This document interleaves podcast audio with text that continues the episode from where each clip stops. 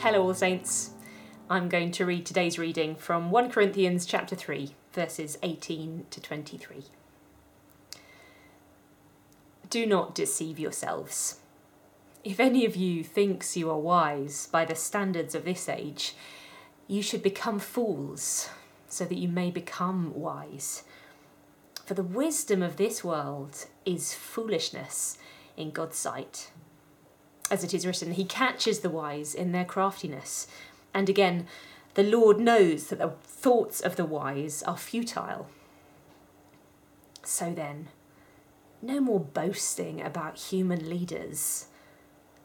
All things are yours. Whether Paul or Apollos or Cephas or the world or life or death or the present or the future, all are yours. And you are of Christ. And Christ is of God. All things are yours is, when you think about it, quite a foolish thing to say. The phone or the camera that you're watching to watching this on or listening to this on aren't mine. Even the camera that I'm filming this on isn't mine, it's borrowed from the church. All things are yours, says Paul. And perhaps he's showing already what it is to be a fool to the world, to reveal the wisdom of God. All things are yours, Paul writes to a group, a church of squabbling disciples boasting about who has the superior leader. Picture it like this. Imagine a group of tourists visiting the Sistine Chapel. Imagine that they've been given priority access. So actually, there's only them in this extraordinary building. And they've all got different guidebooks with different photographs in them of the Sistine Chapel. And now imagine them in the centre of the Sistine Chapel, turned in as a group, arguing over their guidebooks.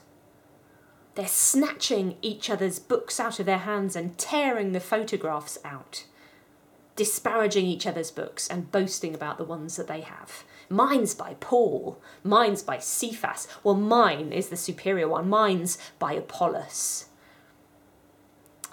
When all the time, if only they turned outwards, upwards, they would see the artwork face to face they would see this beautiful painting giving glory to God with their own eyes.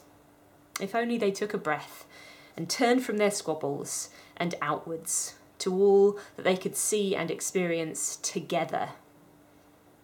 All things are yours, Paul writes. Well, of course, I wouldn't do that, I think to myself, as I scroll through what people say about God rather than turning my eyes upwards in worship or prayer.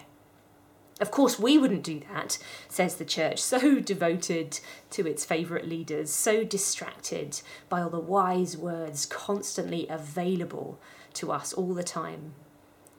So distracted, so ready to turn inwards rather than outwards and upwards. Ah, friends, let's be fools to the world's wisdom and remember today where we stand.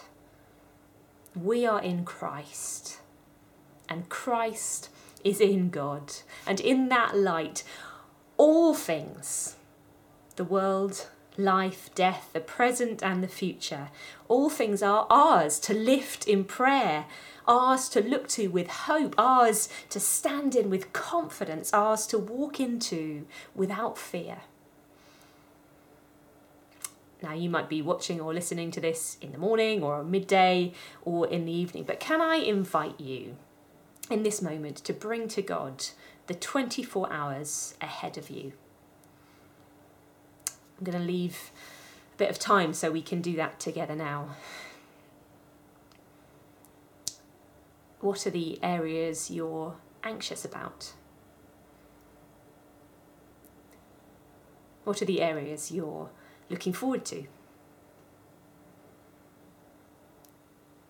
Where are there things you're frustrated with?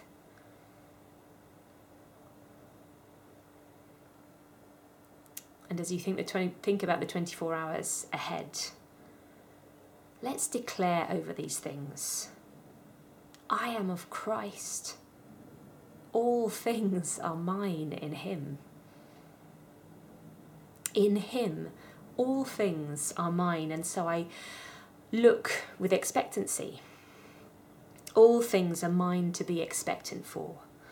All things are mine to know His presence in. All things are mine to approach with the confidence of a child of the King. Let our faith be based not on human wisdom, but on the power of our Lord Jesus Christ. And we pray as Paul prayed Thanks be to God who gives us the victory through our Lord Jesus Christ. Amen.